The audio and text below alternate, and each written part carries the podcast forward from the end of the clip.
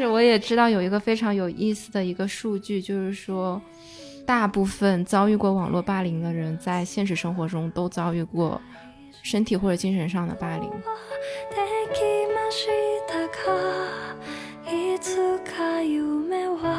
被霸凌这件事，这个霸凌的对象，他不只是说一个内向的孩子会被霸凌，因为我们之前大部分的人可能他的刻板印象会说，呃，这个孩子比较内向，不合群，所以被霸凌。然后他有讲到说，也会有可能因为这个人成绩太好被霸凌，嗯，因为这个人太优秀，或者是家里面太突出，就是太有钱了，或者或者是说这个长相太好看，这种过于的好。好和过于的差，好像都会成为你被霸凌的原因。你要好好活着，你只能是那种很平庸的人，你可能是，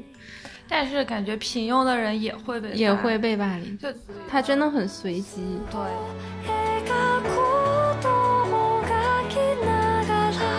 前有分析过，说很多霸凌者，甚至是一些拥簇者，他们是很敏锐的，能够感知到哪些小孩是不被关注的。就是这个不被关注，既是不被学校老师关注，也是不被自己的家庭关注。然后这种小孩他是最好欺负的人选。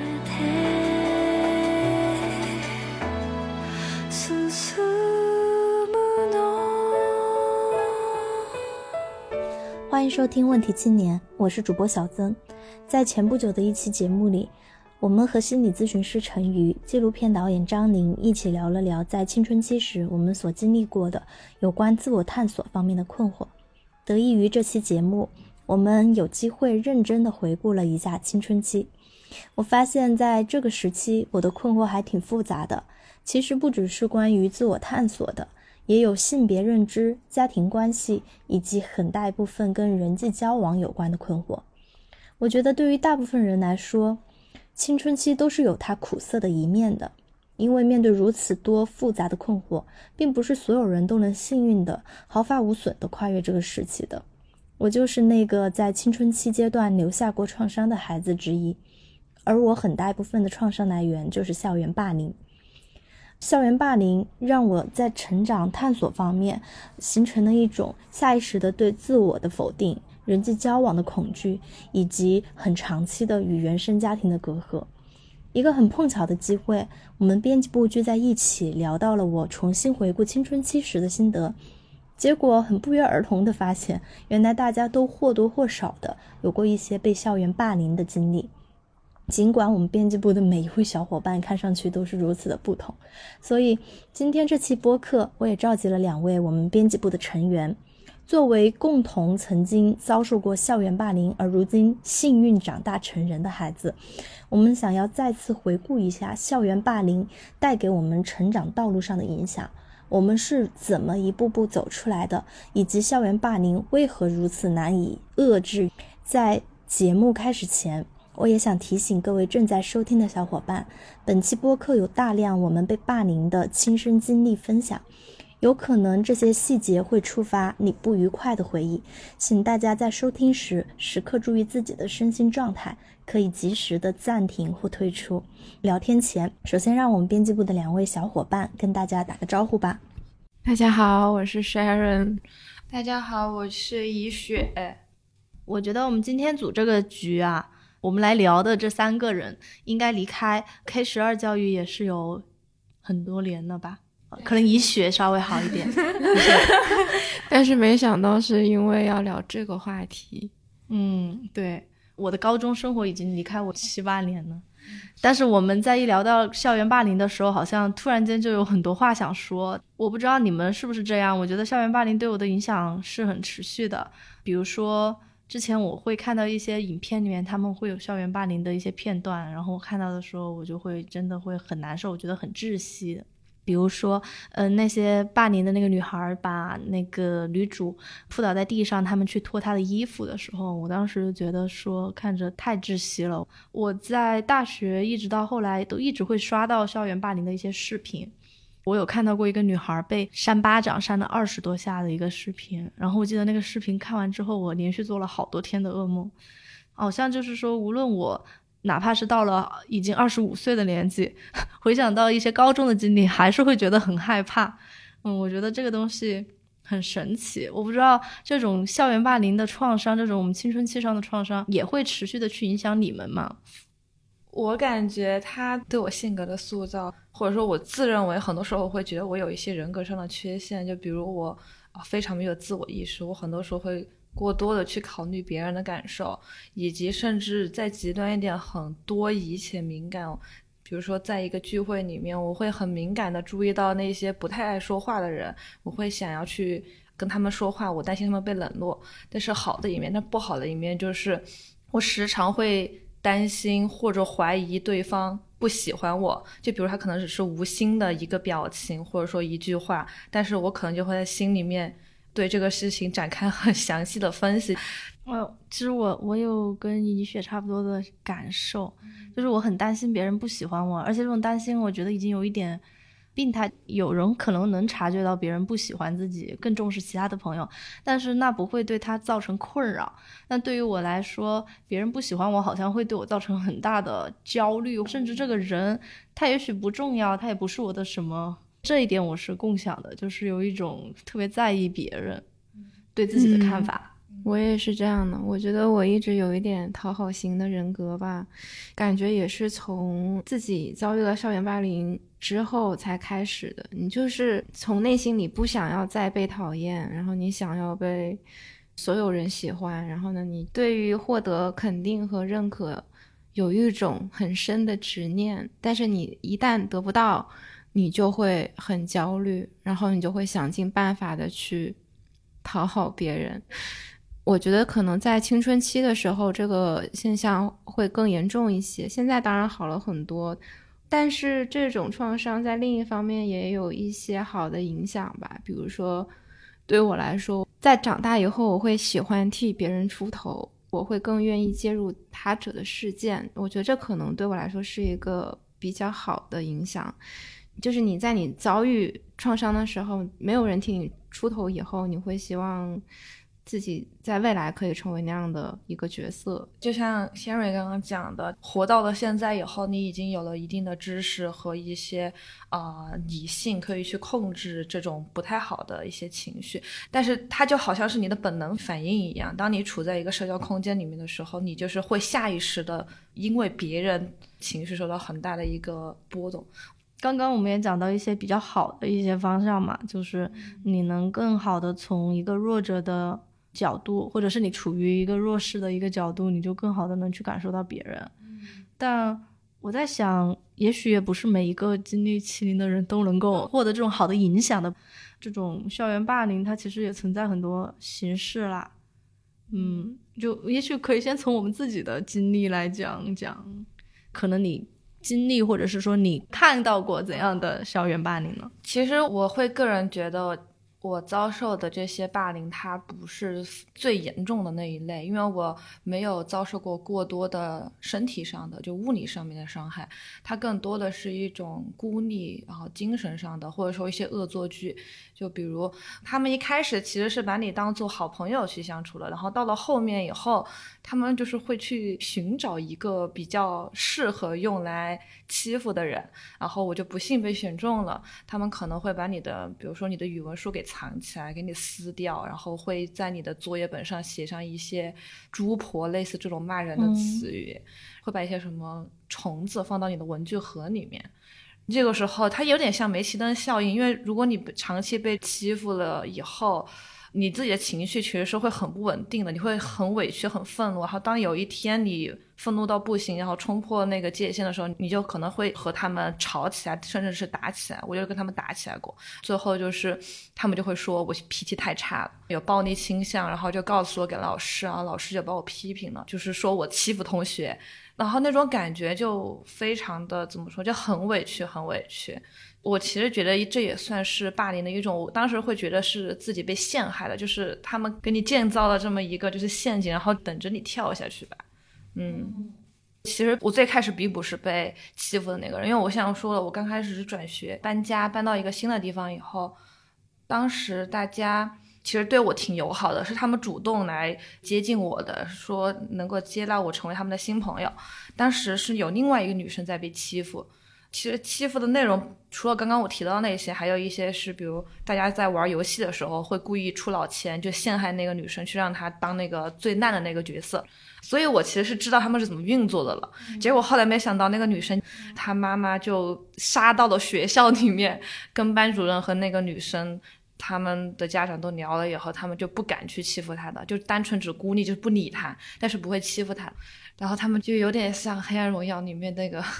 他们就要找新了，就找到了我。对，然后一开始我是跟着大家的嘛，按阶级来划分，我也是最低层的那个，然后我就开始被大家针对。嗯，因为校园霸凌个人感觉就是它是流动的。那个《黑暗荣耀》里面，其实他，我觉得他拍的很，有些人可能会觉得他很夸张，但是我觉得那个模式是很经典的，找一个人来欺负，轮流的那种感觉。嗯。不过我们之后也可以再去聊一聊它这种流动性。我是其实要说这个经历还是挺需要勇气的。嗯，我是在小学的时候遭遇的校园霸凌。我感觉每个学校的每个班级可能都会有的一个东西叫做小团体。我当时就是在女生组成的小团体里边，每个小团体呢都会有一个角色，所谓的叫做大姐大嘛，就是可能呃说话算数的一个女生。对，然后呢，一般这个女生你其实不知道她是为什么是她，但是你后来可能知道，可能是跟她的一些。家庭原因还有一些社会地位是有关的，但是你当时可能就觉得说啊，可能大家就是都很喜欢他，然后都听他的话，所以你就也会成为他的所谓的追随者。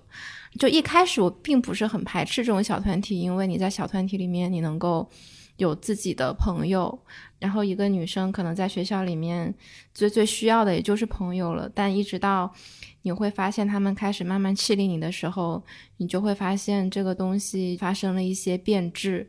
我其实至今都不知道我是为什么会被选中 成为那个 被欺负的对象，但他就是这么悄无声息的发生了。一开始他可能就是会用一些，就是像怡雪刚刚说的那种精神的手段，就是比如说他会孤立你。而且是撺掇大家一起来孤立你，就是在小团体之外，他可能在背地里说你不好的话，然后让让大家都尝试要跟你保持一些距离，然后那个时候你是很难受的，那个时候就是这种精神上的霸凌你也无处诉说，就是你不知道该怎么去说，然后一直到你可能，我就是也后面就严重的发展到了身体上的。霸凌，呃，或者说是羞辱，我就记得印象最深刻的一次是，在一个考试之前，然后他们把我拉去了女洗手间，然后要脱我衣服，嗯，当时的那一刹那，我是感觉受到了羞辱吧，然后也有点懵，我其实有点不太愿意面对这个事情，我也不知道要怎么处理这个问题，我只能说假装什么事情都没有发生。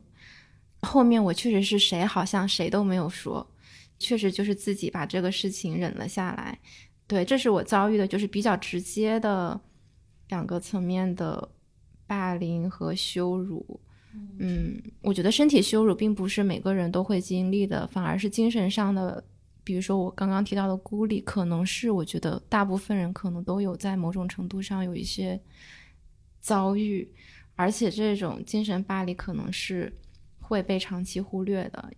因为很多人都会觉得，不论是老师还是你的家长，可能都会觉得啊，这对你的伤害可能也不是很大吧，不是很严重吧，因为你毕竟身体的霸凌，他对你不论是脱你衣服还是殴打，他都是有一个动作，嗯，他会留下伤痕。但是精神上的霸凌可能是不太可见的，这两种霸凌都需要被重视，嗯，然后。我也会发现说有一些性别角度区分的霸凌，比如说男孩对女孩，他可能就是会喜欢开你的各种玩笑，比如说最常见的就是身材，还有就是我看到过那个男生他们会在体育课上就观察女生走路嘛，之前说他们两条腿并不拢就不是处女了，对。然后他们还会喜欢脱你的内衣，就是那种那种绑带的内衣，会把它弹或者是解开，这种对。但是女孩和女孩之间也是有霸凌的，就是有趣的，就是说很多人说霸凌不分性别，但是更多人会依然倾向于就是男孩子的那种霸凌是肢体，然后嫉妒、造谣这种往往发生在女孩之间。在就是挪威有一个研究团队就说，就研究得出，他说文化规则不允许女孩采取公开攻击的行为，所以他们就只能诉诸于非肢体的攻击形式。我觉得这个东西也很有意思吧。嗯，之前忘记是什么选题做一本书，也有讲到一本叫《女孩们的地下战争》，里面也会讲，他说就是文化塑造了女孩子们可能会更隐性的去进行一些霸凌的行为。嗯，说说到这个，我又想起，就是他可能对我的还有一个影响，就是我是小学的时候遭遇这些，然后当我到小学高年级的时候，一直到初中，我其实一直都有一段。非常非常 tomboy 式的生活，就是很假小子，因为我那个时候特别厌恶自己的女性气质，因为对我造成霸凌的可能大多数都是女生，所以我当时很厌恶女性，而且当时也很厌恶自己身上的女性。我觉得可能是因为我太软弱了，所以才会被欺负，所以我想要坚硬起来。然后那个时候就会满口脏话，然后呢和男生一起啊就是玩儿，然后呢打架，然后再加上我发育的比较早，我就是长得个子很高，对 我后来有一个外号叫暴虐女生，就是打来打去吧打架，也是从那个时候他们不再欺负我了。嗯，在初中之前我都一直是以这种形象，很不淑女的形象出现在大家面前。嗯，我我很能共情你说的这个点。我是在前年才看的上野的那本《厌女》嘛，在看的那一瞬间，我就在意识到，原来以前我那么讨厌女生啊。但我又在想，说这种讨厌最根源的地方还是源于我，呃，从小学开始遭受到的一些被女生攻击的行为。但是我可能没有选择说像你那样去成为嗯假小子。我我能我做的一件我觉得更搞笑的一件事是，我就是从小就非常擅长雌竞。是后面我在我才意识到这件事的，就是我在做任何事情的时候，我不会跟男生去比。如果这件事有女生，我就会想要说我要比他做的更好。后来我就一直在想，我这种变态的心理来源于什么呢？然后回溯到可能就是我上学的时候对于嗯女性。很长一段时间都缺乏信任，嗯，只不过刚刚你们两个讲的可能霸凌都是在小学的时候，对。我感觉我的霸凌好像持续了很久，呃，持续到了高中这个事情，我我遭遇到的霸凌其实我个人觉得也很好笑，我其实就是不合群，我做的一件事就是，比如说只要我觉得自己能胜任一个东西，我就会去竞选。然后我发现高中的时候很讨厌这样的人，大家，比如说老师就会说啊，谁愿意当什么什么呀？那我就会去举手，我说我要当，嗯，然后老师说啊，谁我们要选一个人去干什么什么呀？那我就会举手，我说我要去做，因为我觉得我能去做。别人就觉得你这个人很喜欢去出头的那种感觉，很张扬，很张扬，对对对对对，很喜欢去竞争这种感觉，然后就让当时我很多同学都不是很喜欢我。他们做的事情呢也是很隐性的，就比如当时我是住校，其实没有很明显的暴力，因为已经到高中了。我觉得那个时候大家也不会有那种很暴力的行为了，大家就是说不跟你说话，就当你是一个隐形人嘛。比较尴尬的事情就是你总是会有，呃一些团队的活动或者一些团队的布置的作业的时候，就不会有人跟你一组，这种感觉还挺尴尬的。然后比如说做值日，然后你被人排到跟人两个人做。值日那个做值日的人就会直接走了，然后就留一个人在下面。我觉得那个时候是很孤独的，因为你高中可能正好也经历了很多青春期的一些困惑的时候，但你找不到人去倾诉这些烦恼。然后每天回到宿舍的时候，可能大家在聊各种事情，然后你一走进宿舍，所有人都安静了。对，就是你也很好奇他们在聊什么，但是他们是不会告诉你的，他们也不会跟你说话。然后比如说今天明明宿管阿姨说哦，可能周四是会停水的，然后这个消息所有人都知道，但就是没有人会告诉你。对，就等着看你说哦，周四停水，你没有准备，然后大家也不会帮你。我的一些感受就是有点无助吧，嗯嗯，当然我。我在想，我们我当时上学的时候，也也会有其他的一种霸凌方式，就是比如说在网络上啊，也会有一些，我不知道你们有没有相关的？有过，因为我小学的时候，那个时候网络已经很流行了，每个人都有自己的 QQ 空间和 QQ 号。那个时候也 是哦啦。但是，呃，当时经常就是会有那种人，他们就会在 QQ 空间里面直接艾特他的 QQ 账号，然后呢，用一些非常非常恶毒的话。他们很多时候还会就是疯狂的去轰炸某一个女孩子，他会不断的说，就是就是那种话我都没法说出来，就是特别特别肮脏下流的话去骂一个女生。然后，而且他会找他的朋友们帮他转发，他会控制他的朋友，就是命令你必须转发，你不转发的话，我就要打你那种感觉。所以我当时有一些同同学被霸凌的同学，他们是直接会注销掉自己的这种账号或者怎么样，就是我感觉这个还挺怎么说呢，挺前沿的吧，他 们这种手段。助手，对，就现在也很流行呢。对啊，就是现在做的这种，当时好前沿啊，大家都，嗯，我也经历过，哎呀，我怎么经历过这么多信息轰炸那种吗？不是，他是是在微博上，其实是在我初中的时候，然后某一天我就收到了无数个艾特，就是一个我不知道的账号吧，一个一个新建的账号，就一直在艾特我，然后骂我各种话，而且他是知道我的名字的，也是那种特别的肮脏下流的那种话，而且我完全不知道是谁，也完全不知道是为什么，但是当时这个事情发生的时候，我是有求助了，但是我求助的方式就是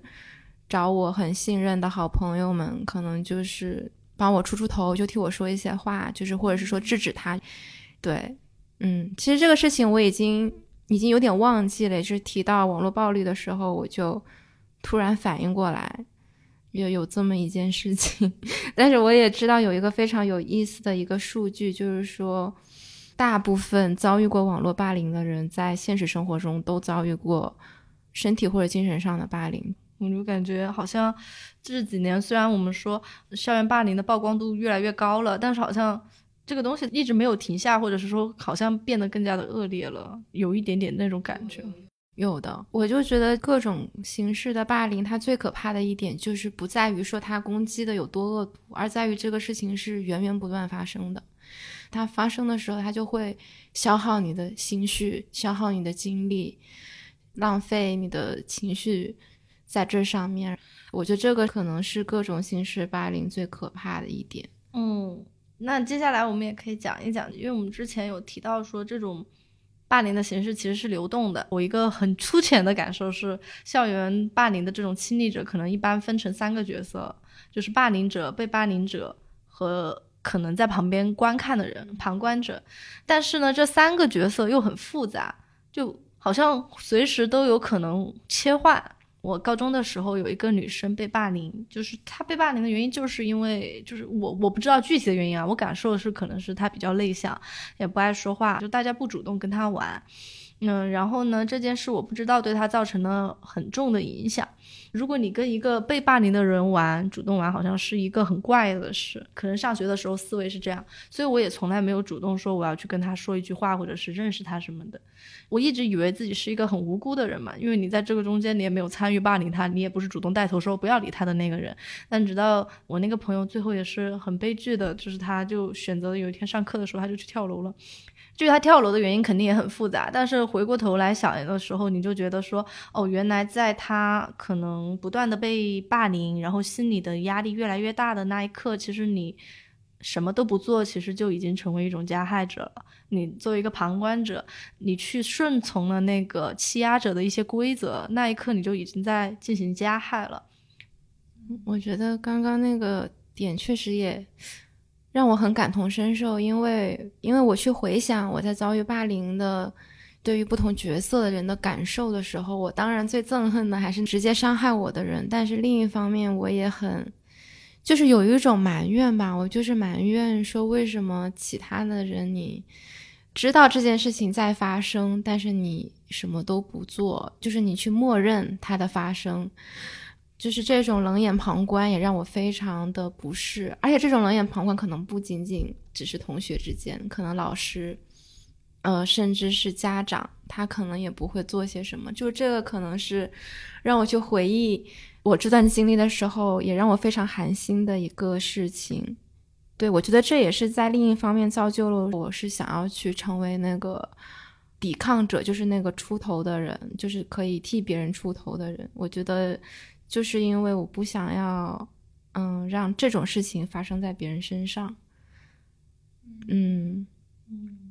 就我可能有一段不太寻常的经历，就是领头的那个女生，就欺负我的领头的那个女生，她其实基本上不会自己真的去做一些实际的东西，比如说把虫子放到我的文具盒，比如说在书上写上我的辱骂我的一些词语，其实都不是他亲力亲为的，他只是眼神示意或者暗示别人这么去做，然后他旁边拥簇他的一些女生就会帮他去做。每次我们发生了一些大的冲突，闹到老师那的时候，老师都不会批评他，嗯，但是他很有趣的一点是，他住的小区离我家其实很近，然后有一年的暑假还是什么假期，就是他可能没有朋友玩吧，他就把我叫到他的小区陪他去玩，然后那个时候可能不在学校，然后身边也没有其他的人，我没有感觉我被他欺负了。就好像是一个乌托邦的一样世界，我们就是会爬树，我们会一起在他家里面看动画片。然后呢，那个时候我也觉得他只是想有一个人来陪他。那一次事件给了我很大的希望，我以为是他接纳我了，他不会再像以前那样孤立和欺负我。但是没想到开学以后，他还是老样子。就是我那个时候确实很百思不得其解，甚至从那次后，他还会造谣说我偷了他的东西。然后别人让别人不要跟我玩，呃，还说了一些很背刺我的话，嗯，因为我小时候家里比较穷，所以我们的那个房间很小，我们的家很很小，只有一室一厅。每年生日我从来没有叫过我的朋友们来我家一起吃蛋糕。然后那一次生日，我妈妈就说，嗯，你就不能找几个朋友嘛？你为什么总是交不到好朋友？所以我就把他叫到了，因为刚好那个时候就是暑假。才结束没多久，我就把他叫到了我的家里面给我过生日。然后那天其实我们玩的很开心，我们在我们家的沙发上就是蹦床，然后吃蛋糕，一起玩了很久，他才回家。但是没想到开学以后，他就开始到处跟别人讲，他说。他说：“你知道吗？怡雪家特别特别破，特别特别小，还没有我家一个客厅大，就是很难过，就是那种感觉。我的，就是每次一想到这个事情，都会，嗯，他可能会比，就是他把我的书给撕掉，把虫子放到文具盒这种事情，会对我的伤害更深。我们今天聊这个事情，确实我觉得都挺挺不容易的，又去回忆这些东西，嗯。”对，因为我我印象很深刻，就是，呃，我记得就是在我小学毕业的那一天，我特别特别的开心，但是那种开心跟别人的开心是不一样的。人家的那种毕业的开心是觉得说啊，我终于可以上初中了，我长大了一点点，我可以步入一个新的阶段了。但是我的开心是那种我终于走出了我的梦魇，嗯嗯，我终终于不用。在面对这些这些人了，我真的好开心。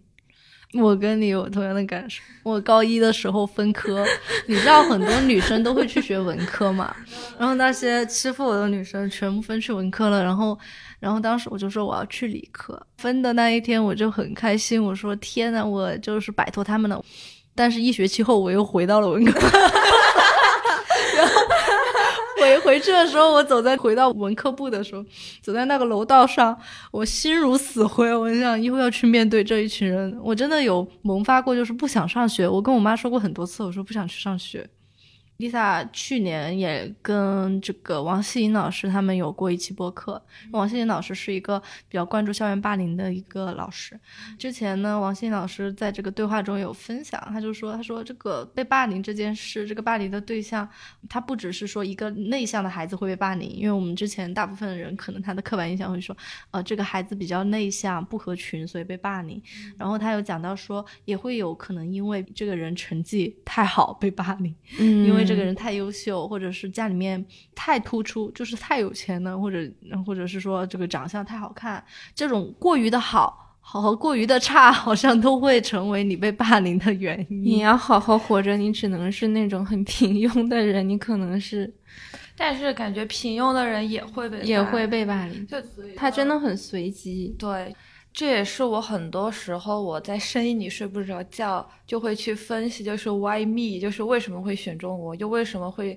他能成为那个人，包括从影视剧里面去分析，是就能够成为这种人。就是成为那个权力最高的那个人，他一定是非常精于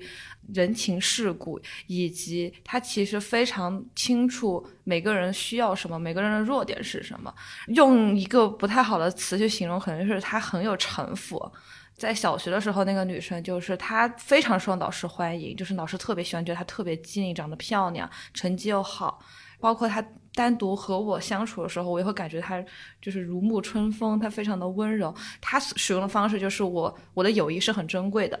啊，我给了你这个橄榄枝，你就能成为我的朋友。但是如果你要成为我的朋友，你可能就需要满足我的一些需求，然后这个需求就是你要帮我去欺负一下那个女生，或者欺负一下这个女生。所以他其实是很擅长去用这个利益，可能不单纯只是。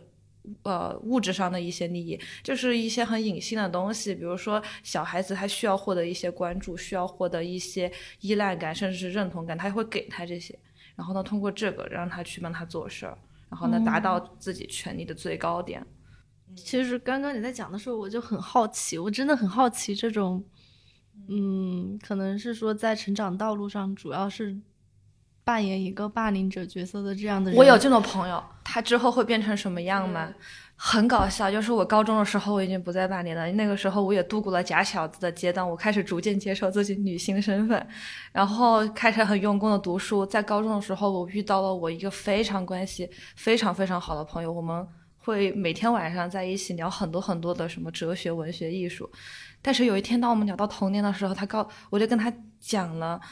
嗯，我小时候被欺负的经历，然后他沉默了很久，他告诉我说，其实小时候他是做那些的人，然后我当时真的很惊讶，我说，我说我小时候发过毒誓，我不会再，我不会和你们这种人一起玩的，但是，但是为什么会变成这个样子？然后他跟我说。他没有那么的严重，但他确实是那个孩子王。然后他会，比如有一个女生，他也不知道为什么大家不太喜欢那个女生，但他觉得好像说，如果我去针对那个女生，会这个事情会变得很有意思，所以他们就会，比如说有点孤立她呀，会嘲笑她呀，这种事情发生，甚至会有小石头去砸她。他说他小时候其实不太懂这个意味着什么，然后直到他后来长大了，我当时真的很难想象。把一个会欺负别人的他与我当时眼前那个很温柔且博学的那个人给联系起来，就是这个感觉，就是很很奇怪吧？嗯，对。那天为什么想要聊这个话题？有一个小小的契机，也是因为那天我和 Sharon 还有露露一起在吃麦当劳，那个节点刚好又是旁边有一。个中学星期五放学，然后就有一群中学生坐在我们附近在吃麦当劳，我们就隐隐听见有三个女生坐在那儿，反正在聊什么八卦什么之类的。我当时有听到一句，反正就是类似于就是在评价另外一个女生怎么怎么，反正说的话也有点难听。然后那一刻我就在想，说好像只有在我们上学的时候，或者是说更小的年纪，才能说出那么恶毒的话。好像但但凡我们大一点点呢，就是再怎么恶的人，我觉得他可能都会克制一下 自己，说不出那种话。那小时候你说那些话的时候，可能也不知道那些意义。嗯，刚刚我们也去讲说，当我们在思考歪密的时候，其实是一种受害者有罪的那种一种很下意识的一种思维模式，因为我们在好多报道中总是看到，我也会看到那种。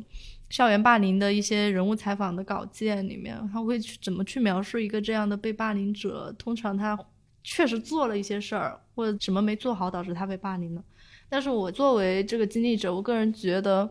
在这个过程中，其实这个霸凌。是很多方促成的，或者是说，在这个霸凌不断的去升级，可能升级到不能控制，或者是发生悲剧之前，我们至少是有很多的方面的人可以去帮助我们，或者去阻止这些升级的。嗯，所以说我也很好奇，就是那你们在被霸凌的那个过程中，你们周围的一些角色，比如说学校或者是家长，还或者是你们的同辈，嗯，你们的朋友或者是同学，他们是。给给予过你们怎样你们印象比较深刻的反馈吗？我记得就是我小时候经常就是我在学校里面会被欺负，我在小区里面也会被欺负，就是 在哪里都是受欺负。然后，然后我经常就是哭着回家。我现在脸上的这个疤，就是嘴角这个疤，就是小区里的一个女生她用剪刀给我剪的。啊，我都忘记了这件事情了。我就是刚刚突然想到，有些伤痛是会忘掉的。但是刚刚想到的，就是我经常会哭着回家，哭着回家，我妈就会问。你怎么又这样回来了？我就说谁谁谁欺负我，比如说谁谁谁打我，我妈就会严厉的批评我。她说还不是因为你脾气太差了，嗯，会让我从我自己身上找原因。所以后来我就再也不会跟我妈妈分享这种东西，而且我也感觉这是我和我母亲到现在为止产生这么大隔阂的一个原因所在，就是。可能从青春期开始，我就完全和他隔绝起来了。我不会和他分享我心里面的开心也好、痛苦也好、悲伤也好，我都不会告诉他。对，因为我完全没有得到一个就是我期待的反馈。嗯，我感觉可能大部分中国式的父母应该都会有这种论断。之前也讲嘛，我哭着我不说我不想再去上学了，我就不想上学。我妈说你为什么不想去上学？我说因为我在学校里同学不喜欢我，他们欺负我。听完这个之后，我妈很崩溃，她几乎崩溃的跟我说，她情绪都不稳定。她说：“她说你要知道，妈妈在工作上难道没有那种合不来的同事吗？那我能不去工作吗？你怎么能说这种话呢？你得自己去调整你自己。”当时我觉得，对于年幼的我来说，那时候我才小学，因为我觉得这一番话太沉重了。后来我也是不怎么爱去跟他讲这些事了。还有就是。我妈妈也是永远都会让我去反思你有什么做错了的地方的人。我从小到大也看到过很多被欺凌的孩子，可能他们父母来到学校，我特别羡慕，就是那种父母一走进来就气势汹 汹，气势汹汹走进来，谁欺负我孩子，然后什么，然后在那里就是好像只要他父母那么凶那么强硬，那孩子绝对之后不会被欺负，他最多也就被孤立，就是没有人会再会对他做一些伤害性的暴力的行为。那时候我就特别羡慕这样的父母，对，所以其实我之前有分析过，说很多霸凌者，甚至是一些拥簇者，他们是很敏锐的，能够感知到哪些小孩是不被关注的，就是这个不被关注，既是不被学校老师关注，也是不被自己的家庭关注，然后这种小孩他是最好欺负的人选，嗯，就是包括我，他也是这么去挑选的，嗯。嗯，包括我觉得，就是孩子和父母之间，他是有一层权力关系的。就是说，父母觉得你出事儿了，你就是出事儿了；你父母觉得你没有出事儿，你可能就是你有再多的情绪、再多的问题，在他们眼里不是问题的时候，那他就真的不是问题。我觉得这个是很悲哀的。尤其当你向父母求助的时候，你是希望父母可以帮你去和学校，或者是说跟老师说一些话。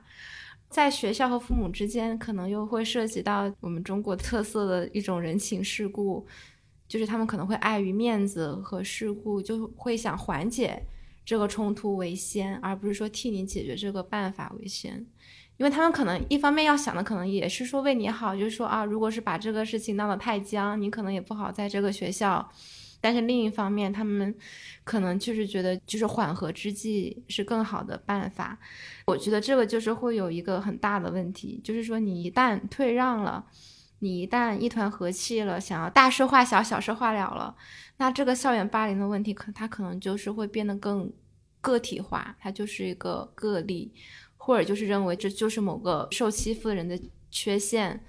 和软弱导致的暴力，然后就有很有可能就。会让那个被霸凌的孩子一直被关在那个黑暗的房间里面，他剥夺了自己发声的权利和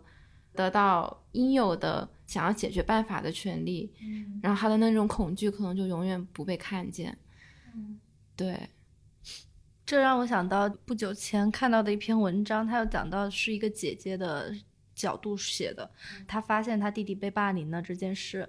然后被关在厕所，好像是被关在关了很多个小时，然后一系列的霸凌行为，他当时就很生气，他就联合他爸妈闹到了教育局去，但是呢，后面教育局就出面说要拿他爸妈开会，可能在会上呢也给他爸妈了一些。安慰吧。然后他爸妈出来就说这件事就是我们去跟这个霸凌者的父母见一面，两个人道歉和好就行了。然后那个姐姐就说她当时是特别不能接受这种结果的，她要求的诉求就是要呃解决她弟弟的心理健康问题，对他心理进行辅导，以及说怎么要建立有效的杜绝再一次欺凌他弟弟的一些机制。嗯嗯，但这些都没有做到，只是一个简单的握手言和。你知道这个东西，我不知道你们上学的时候有没有经历过，就是你父母来了之后，然后两个人说，哎，小孩子嘛，小打小闹，哎，啊有一点误会冲突，很正常的，你们俩就握个手和好吧。他们还说小孩子不记仇的啦，问题不是很大然。后出了那个办公室，你们俩就是他会继续的，就是会更变本加厉的，他会觉得说你你还去叫爸妈来，对，还去告状，嗯，嗯。对你就是太小气了，然后你就会升级这样的，就是嗯。完全没有效，嗯，而且我发现其实是有些家长他甚至都不太能识别什么是校园霸凌，很多时候，嗯，我觉得孩子在有一些抗拒行为，可能跟他说我我在学校里面被欺负了，他会觉得这个孩子太敏感了。就类似于我觉得，比如说起这种外号、绰号，这种很多家长都觉得是可能很正常的一件事，但是其实我觉得有一些绰号，我觉得还是挺伤人的。嗯，对，之前有一个受访者吧，然后他是有一直有一些身材焦虑的困扰，他就谈到了说他在青春期的时候，他就是微微发胖，就男同学喊他姐，因为他觉得就是因为他身材看起来比较魁梧，就会喊他姐，所以他在之后他就特别特别讨厌任何人喊他姐，因为这就会刺激他说，嗯，他小时候是被这么侮辱过的。我觉得在我们那种心智还没有发育成 成熟的那种阶段，对于身体的攻击真的会影响我们很久。我我永远记得我高中的时候有一个男生，我估计他都是无意间的转过来跟我说了一句，他说他说你但凡再瘦五六斤，我觉得喜欢你的人肯定特别多。这他说主要是你的腿太胖了。然后这件事导致我从高二开始一直到大三我都没有穿过裤子，我就一直在穿裙子，因为比较能遮腿嘛。但是我想，这个东西它持续的影响了我那么久，就是别人不经意的一句话。就是我我的膝盖这里不是有一个胎记吗？然后就是被他们说很丑，就是说这是那个扫把星的含义。然后我小时候每次夏天穿短裤短裙，我都不想把它露出来，我就会。就是扭成一个麻花一样做，就是就一定把它给遮住，然后导致我现在就是那个腰也不太好。我我也是有过，我一直觉得我的手不好看，其实就是因为小学的时候那个欺负我的女生，说你的手怎么那么像一个男孩子的手啊？然后我就一直记到了今 今天。我也被说过，然后后来我谈恋爱的时候，我后来大了以后谈恋爱，我都不好意思和我的对象牵手，我会觉得他会嫌弃我的手。对我也我也是会跟他们说，我说我你看我，你是不是会你觉得我的手是不是挺丑的，胖胖的又短，又短又胖，是不好看，像不像男孩子的手？就是会。嗯，我真的觉得很神奇，就是你现在回头看之前的，就是还会在乎这些的自己，或者现在可能也依旧在乎，你会觉得你无法控制，就像之前说，真的，他已经刻入你的血液里面。就是他这个现实的裂痕是很大的。你再了解女性主义，你再了解，你再觉得这些东西你不应该在乎，你还是会不经意的，就是嗯，会介意，真的。我记得我有一段时间很焦虑的来源也是这，就是我的理智告诉我说，你不应该感到呃难过，你不应该为此感到焦虑。但是另外一方面，我的感性或者说我的另外一个自己，他在不断告诉我，你太丑了，你太胖了，你需要变得更好看，你需要去赢得别人的喜欢，这些没有办法去调和，你不知道该怎么去处理它们。嗯，那你们是怎么慢慢的稍微和解一点，或者是说走出这个阴影的呢？也许，也许我觉得走出倒不至于说能走出来。我其实我觉得校园霸凌这个可能记恨一辈子，我也是觉得能理解的一件事。因为我跟你们讲个很夸张的事情，就 是有一年我发烧烧到很严重，就是烧到四十多度，然后我当时已经在做梦，就梦到有那种天使在引领我上天堂。然后他说你每上一层台阶，你就要原谅一个你讨厌的人，那台阶上全是我讨厌的人。然后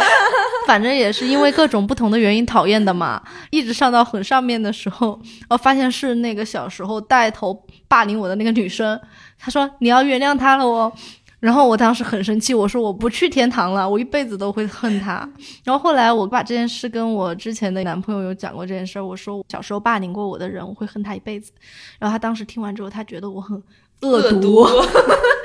你们是什么时候意识到自己可能稍微和解一点，又做了什么呢？我觉得是靠一些理论和知识武装起来自己，就是，呃，每次你想到这些很难过，你就去。很理性、客观的分析，就是为什么会这样，他是怎么去运作这一套权力系统的，然后这件事情会对他和对我都会造成什么影响，然后他现在会变好吗？就是，呃，包括他背后有没有一些社会很根本的一些问题所在。当我去想到这种，其实就越抽象，它就离现实越远，离现实越远，就会让我的痛苦没有那么明显。而且你会慢慢的会从一味的情绪上的这种，就是你很多时候会觉得自己所有的情绪，不甘、委屈、愤怒这种情绪，它都在很混乱的在你体内相互冲撞。但是当你去分析这件事情的时候，你会变得更 peace、更平和一点。嗯，虽然你就是被触动到的那一瞬间，你还是呃无法控制自己的情绪，但是它会让你用一种更平和的眼光去看着这件事情。嗯。嗯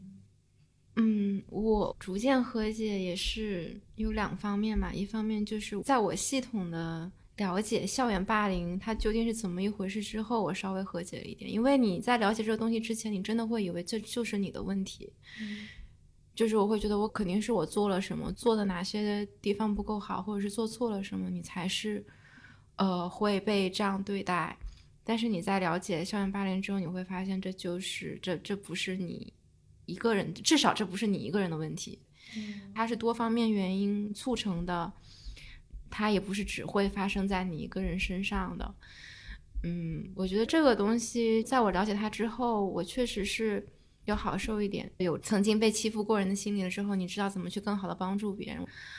另一个方面就是说，我会尝试像今天一样和别人谈。起自己的遭遇，但是这个事情确实并不是很容易，而且我是最近才开始做这个事情的，因为它毕竟是要建立在你自愿讲述的基础之上。我为什么会想要去讲述呢？因为我会觉得，如果这种讲述你也不愿意，就是它也被抹去的话，那它可能就是你的这种经历过的暴力的事实也在被抹去。很多人可能会劝你说啊。这些东西都过去了，你是不是应该放下了，不要再去恨那个人了？但是其实我是一直并不是很想忘记这段遭遇的，因为那种当时的那种体验、经历、痛苦等等这些情绪都是非常真实的，即使他在黑暗、在痛苦，他也是真实的发生过的。就所以，所以我在提起他的过程当中，我也是。想要肯定说啊，是是有这种事情发生在你身上，你就可以接受它发生。嗯嗯嗯，我的感觉是。我因为我高中被霸凌了，然后呢，我真的是痛定思痛，我就在想说，我一定要成为一个不会被霸凌的人。然后呢，我就是在去大学前，我详细的制定了一套计划，我要怎么成为一个很合群的人。我甚至就是改变了我的性格，我我真的很努力。嗯，我去了大学之后就做了很多事，然后我们大学那个班上又全是女生。然后真的就做到，好像每一个人都很喜欢你，至少不讨厌你吧，就是大家都能跟你说说那种知心话，已经做到那种地步了。但是呢，当时我会觉得很累，因为后面我就觉得说，反正好像这个也不是我真的喜欢的一件事，所有人都喜欢我，然后。每天那个微信总是有人跟我发信息，我很累的去处理别人的很多东西，然后我就当时觉得说，我我这么累是为了什么？就是为了让每个人喜欢我，喜欢我，然后我怎么样的呢？什么也没有获得的感觉。那个时候我才渐渐体悟了，我高中老师说，他说不必要每个人都喜欢你啦，你会被某一个人或者是某些人喜欢你就可以了。那个时候我才逐渐的体会了这句话。你可能之后就无论是说谈恋爱，或者是交到了一个特别好的朋友，然后你跟他相处，他会给予你就是你觉得你有存在在这个世界上的意义，他会接纳一个完全的你。我觉得这个时候你就会慢慢的可能走出一点点这种被霸凌者的身份。我永远都记得，我高中放学的时候，有一天就是走在我们那个我们学校出门有个很长的坡，就走在那里，就觉得说，哎呀，我明天真的不想去上学，又想到说每一天都那么的累，嗯，明天去上学又要面对那种很尴尬的、很沉闷的那种环境，我就想说，我感觉好像我不知道我以后长大之后会成为什么样的人。后来你长大之后，你回看那个时候的自己，好像你根本不需要做任何改变，也会有人喜欢你，也会有人愿意跟你交朋友的。但我觉得这个过程中支持我的肯定是一个是朋友。对我印象很深刻，就是我高中被很多人讨厌，然后当时有一个人他是我同桌，然后他我我去竞选那个东西下来之后，我就觉得很丢脸，因为我知道如果我想要去争取，我想要获得这个东西。别人肯定会觉得你是一个很很爱表现的一个人，然后我下来坐在那个桌子上，我就感觉很多人呢都有点不喜欢我的这样看我。然后那时候我同桌突然戳了我，那也是我很好的高中的一个很好的朋友，他突然戳我，他说：“我觉得你好酷呀。”他说：“你知道吗？很多人他说你是喜欢表现，但他们根本就不敢站上去。”然后那一刻我就觉得被支撑到了，就好像人生中碰巧的也遇到了很多这样能支撑到我的人。但是你要说完全的和解，可能也没有啦。嗯嗯，我觉得还是挺难的。我觉得校园霸凌这个事情很难被杜绝。我们刚刚也有聊到说它的一些原因。嗯，对我之前有看到王思颖老师写的一篇论文，它里面有讲到说校园霸凌为什么嗯那么难被杜绝。我觉得有一个原因，他说因为孩子的世界都是很统一的。这种统一，我的理解是，可能大家都在，嗯，学校里面接受一样的一些观点，或者是说接受一样的一些呃输入，所以说谁不一样，就很容易在这个过程中被凸显出来。也许是家庭的不一样，也许是嗯长相，也许是某一些方面有这种不一样，它就会导致有校园霸凌的存在。嗯，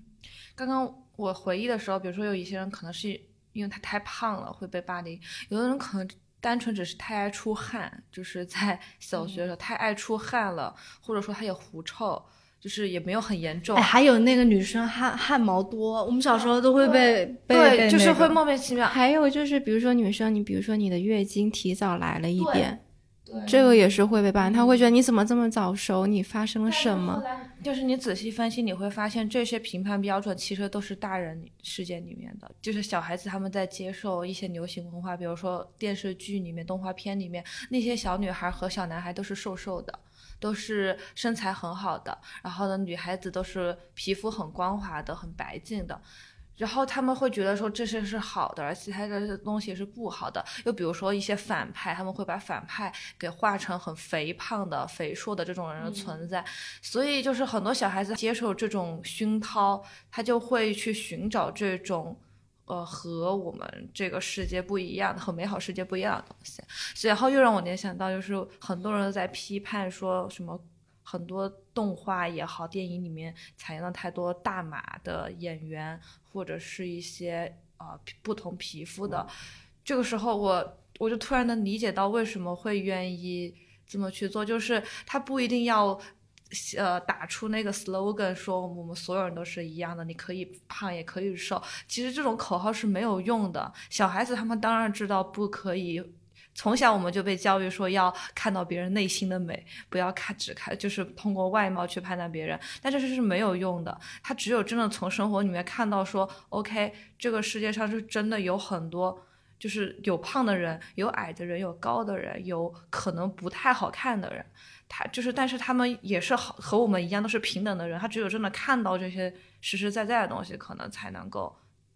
杜绝这种或者说缓解一部分这种吧。嗯。其实，其实之前你在聊那个霸凌者的时候，我就感觉到霸凌者就有一点点像一个更早的体悟到了成年人规则的一个人，嗯，那种有意识的霸凌者啊。对对对。我在想说，嗯，你们有没有觉得说，那在校园霸凌上，因为今天听这个节目，我们讲到这个，其实不光是在回忆我们自己的经历嘛，我们也想说，有什么更可能有效一点的方法，或者是说可以求助的对象，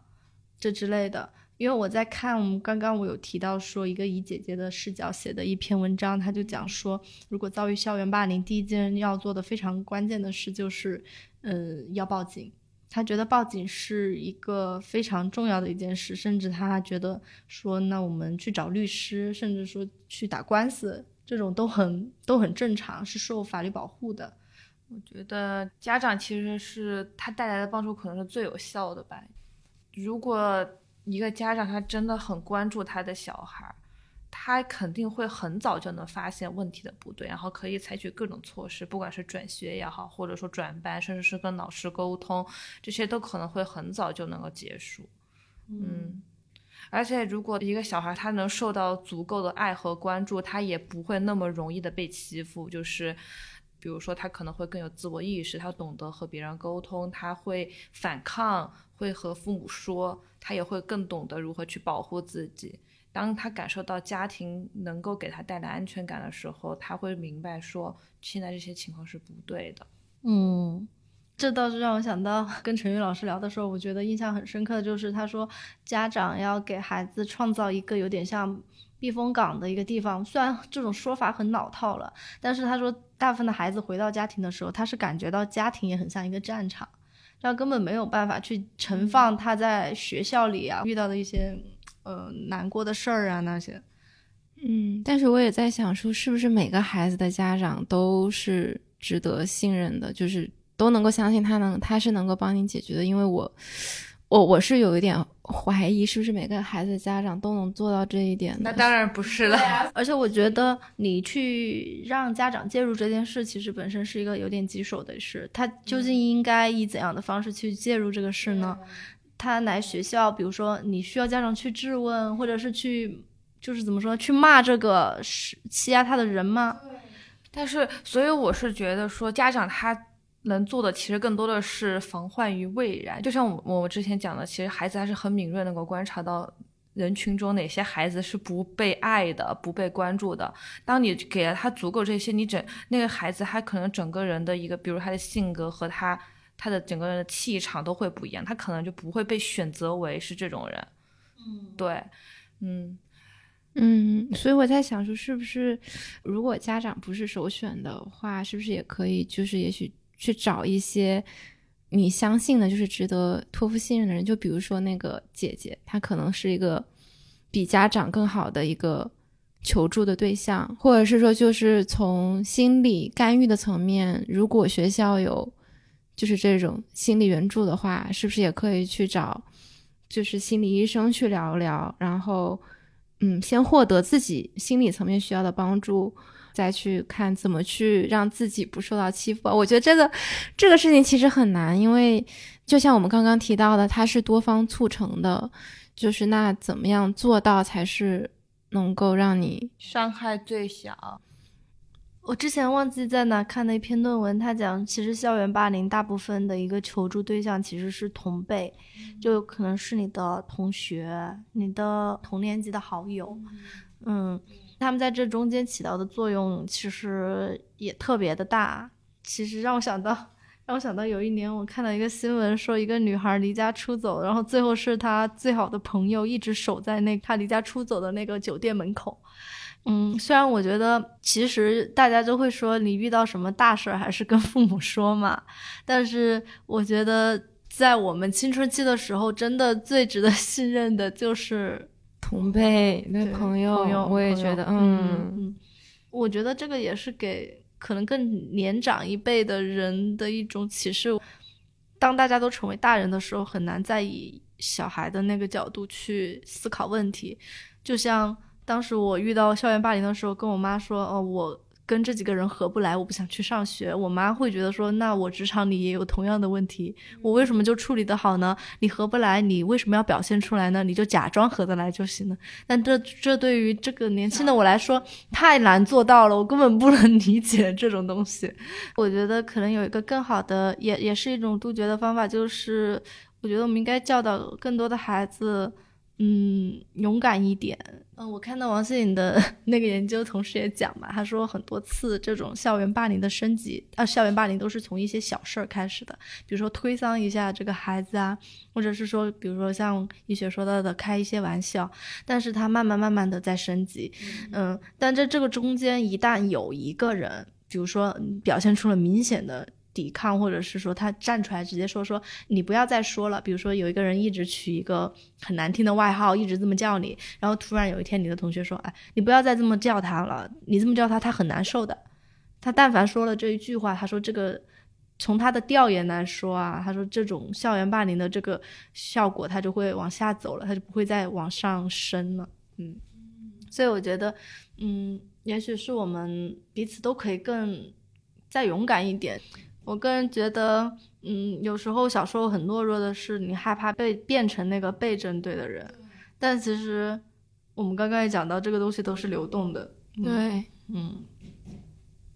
我觉得这个也很重要。嗯，当然，我觉得选择不说的人也不是不勇敢的。嗯，第一步还是保住自己，保住自己一个最好的一个最健康的一个心理状态。嗯。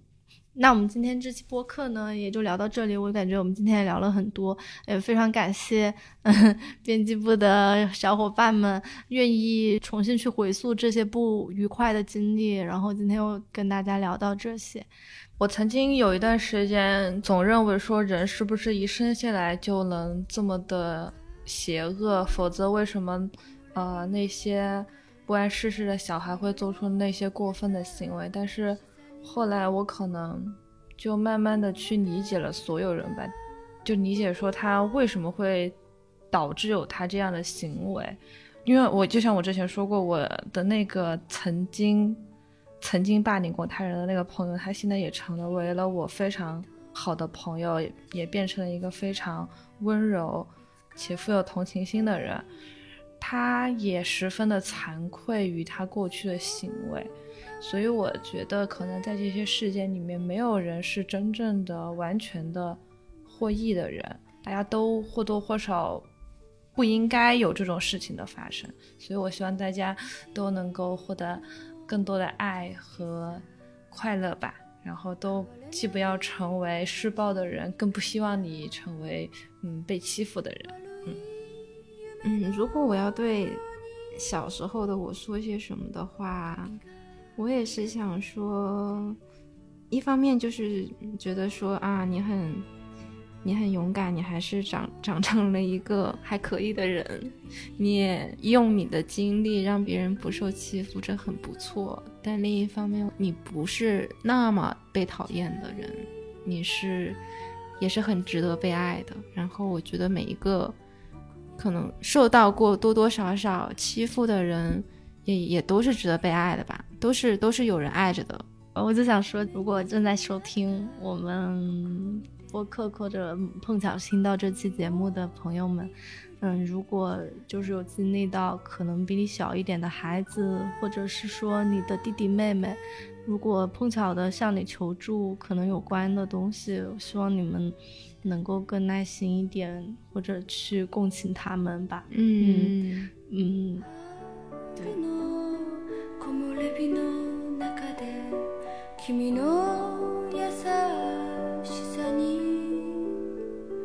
埋もれていた僕は